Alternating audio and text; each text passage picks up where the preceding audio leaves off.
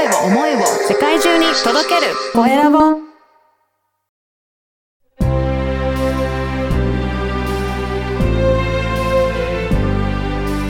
経営者の志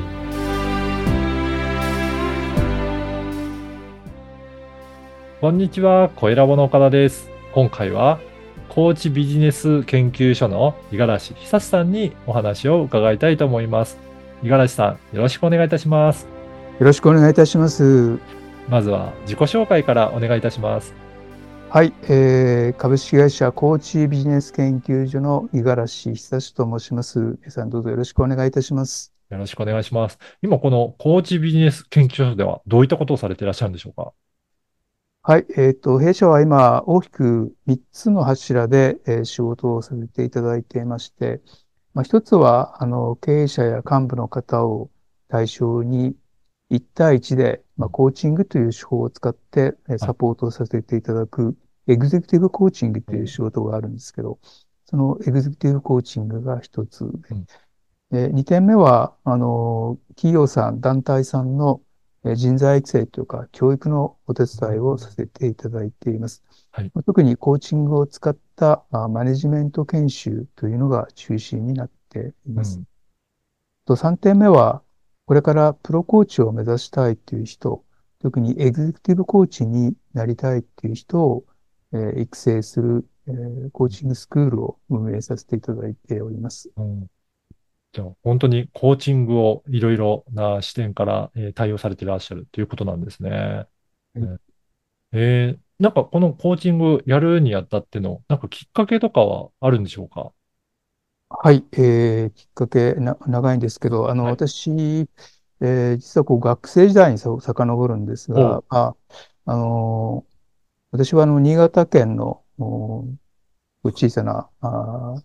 雪深い村で生まれ育ったんですけど、で、雪が嫌で、まあ、東京の青空に憧れて、はい。えーから東京へ出てきたんですけど、まあ、その時に親からは、まあ、行くのは勝手だけど、お金がないから自分で稼いでいけって言われてですね。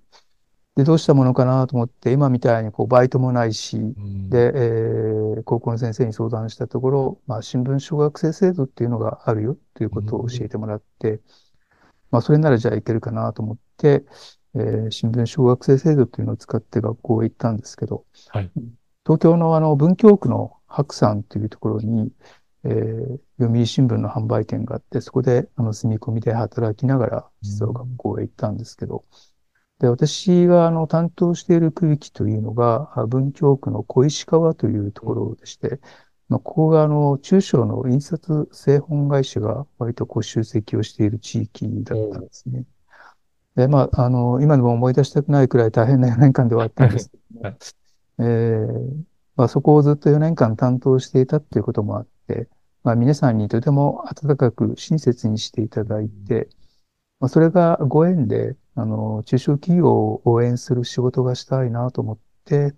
実は学校卒業以来、えー中小企業支援一筋であの仕事をさせていただいています。そうなんですね。うん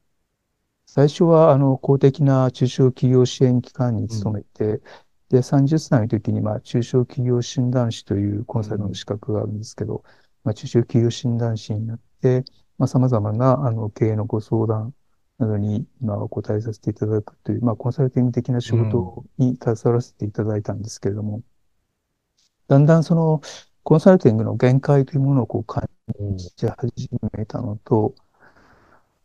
で、多くの経営者の方にお会いするうちに、人材育成っていうか教育がすごく大事だなっていうことを感じるようになって、はい。で、様々なあの教育の手法を学ぶ中で、このコーチングというものに出会って、で、すっかりまあコーチングにはまってしまったということなんですけど、あの、コーチングとコンサルって、大きくどういったところが違いとしてあるでしょうかね？そうですね。あの、コンサルティングって、こう、コンサルタントの方が持っている専門知識とか情報をもとに、相手の課題とか問題点を見つけて、まあ、コンサルタントがこうした方がいい、ああした方がいいっていう形の解決、提案、アドバイスをしていくというのが一般的かと思うんですけれども、はい。まあ、コーチングというのは、こう、コーチが解決するのではなくて、うん。解決するのはあくまでも相手の社長さんなら社長さん、社長さんが解決するのを、まあ、側面からお手伝いしていくというところにあります。で、コンサルティングもコーチングも課題の解決という目指すゴール、結果は一緒なんですけれども、えーコーチングの場合は、あの、結果だけではなくて、そのプロセス、相手の方の成長というところに大きなあ焦点を当てているというところがあります。あと、まあ、コンサルティングってどちらかというと、あの、例えば人事制度がどうだとか、マーケティングの仕組みがどうだ、あるいは経営戦略がどうだといった、うん。そうしたものとかこと、仕組みにの焦点が当てられますけども、はいコーチングというのはそういうものとかこと、仕組みではなくてですね、相手の経営者なら経営者の方の感情とか気持ち、あるいは経営者の方がその課題と、うんに取り組むその取り組み方とか考え方、そういったところにあの焦点を当てるっていうところが、まあ、コンサルティングとのまあ根本的な違いになってきますかね。じゃあやっぱり経営者の方は自分自身も見つめていきながら、いろいろ自分で考えていって、どういうふうに取り組んでいくかっていうことをやっていかれるわけなんですね。そうですね。あの、基本的にはもう経営者の方が持っている力を自分はいで、ご自身で活かして、より成長していただくというところうんに、まあ、焦点を当てているという違いがありますかね。はいそうですね。でも、そうなると、あの、コーチングをやってらっしゃる、まあ、五十嵐さんなんかは、じゃあどういうふうにして、その、えー経営者の方、導いていくのかっていうのは、なかなか難しい面もあるのかなと思うんですけど、なんか最近でこういった事例あるよっていうような、なんかもしよかったら、そういった事例もご紹介いただいてもいいですか？そうですね。あの、まあ、比較的、こう、最近の事例でいくと、あの、結構、こう、年配のはい。の経営者の方の、まあ、コーチングをさせていただいたことがあるんですけれども、うんまあ、その方は、あの、結構、まあ、業界としては非常にある、えーもうトップクラスのところまで行った、まあ、非常にあの、成功した経営者の方なんですけど、えー一方、やはりこう、売上至上主義でですうね、ん。あの、もう売上上げれば何でもいいみたいなところがあって、で、えー私も、まあ、大体年度末、年末に、あの、会社をお邪魔させていただくと、まあ、表彰制度みたいなのがあって、はい。で、あの、社員で表彰するんですけど、まあ、表彰するのが、こう、営業部門の方だけなんですよね。うん売上が絶対と思ってるので。だはい。からそうすると、その間接部門の企画とか人事とか総務とか、そういった方々は、あの、全然、こう、日の目が当たらないではうん面白くないっていうのが、こう、あるようでしてですね。で、まあ、そんな、こう、会社に、まあ、その、人事の取締役さんから、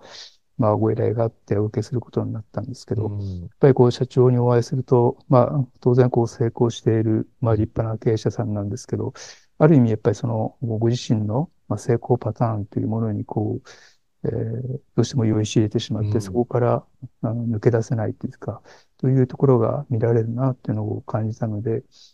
うん、まあそれで、えーまあ最初に、まあ比較的早い段階ではい、この周りの方ですね、取締役とか部長さんとか、まあそういった方々にちょっとヒアリングをさせていただいて、はい。で、あの、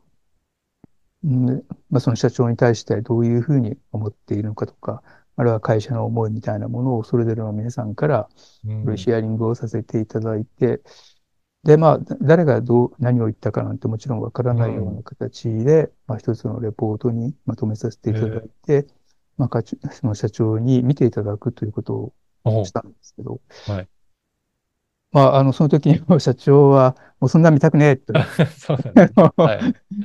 えー、もう突っ返されるような状況ではあったんですけど、まあ、あの、そうも言わずに、やっぱりこう、ね、あの、社長も変わりたいんですよね、っていうことで、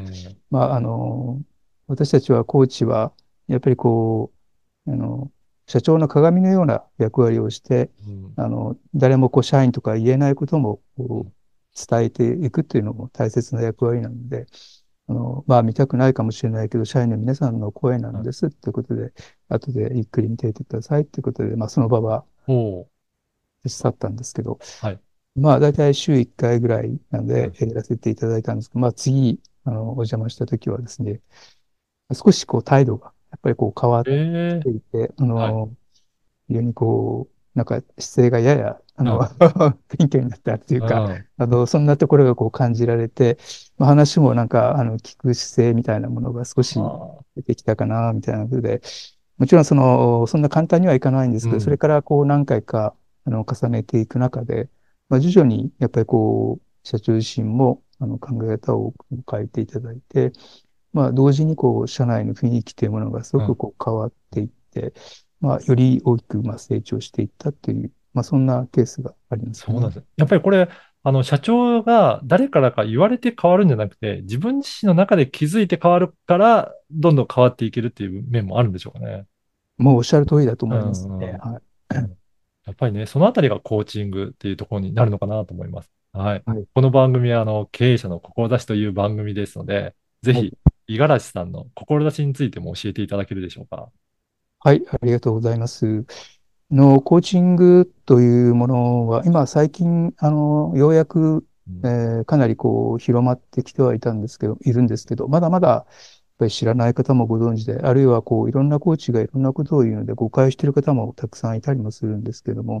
まあ、大手の企業さんには、あの、人材育成とか研修という形でかなり広まってきてはいるんですが、まあ、中小企業のうん方にはまだまだ、あの、これからというところがうん。あって、また私はまあ中小企業の経営者の方、特に一人一人にこのコーチという存在がいたら、もっと大きなパフォーマンスを発揮できる力になれるんじゃないか、みたいな、そんな思いがあって、あの、やらせていただいています。で私はなぜ、あの、そういったアギズルの方にコーチングをお願いしているかというと、やっぱりこう、幸せ創造企業というのを作っていきたいという思いがあります。はいえー社員を幸せにする企業が、まあ本当にこう、えーいい企業になるというところなんですけど、まあそうした幸あの幸せ創造企業を作っていく上で、やっぱりコーチングっていうのは欠かせないので、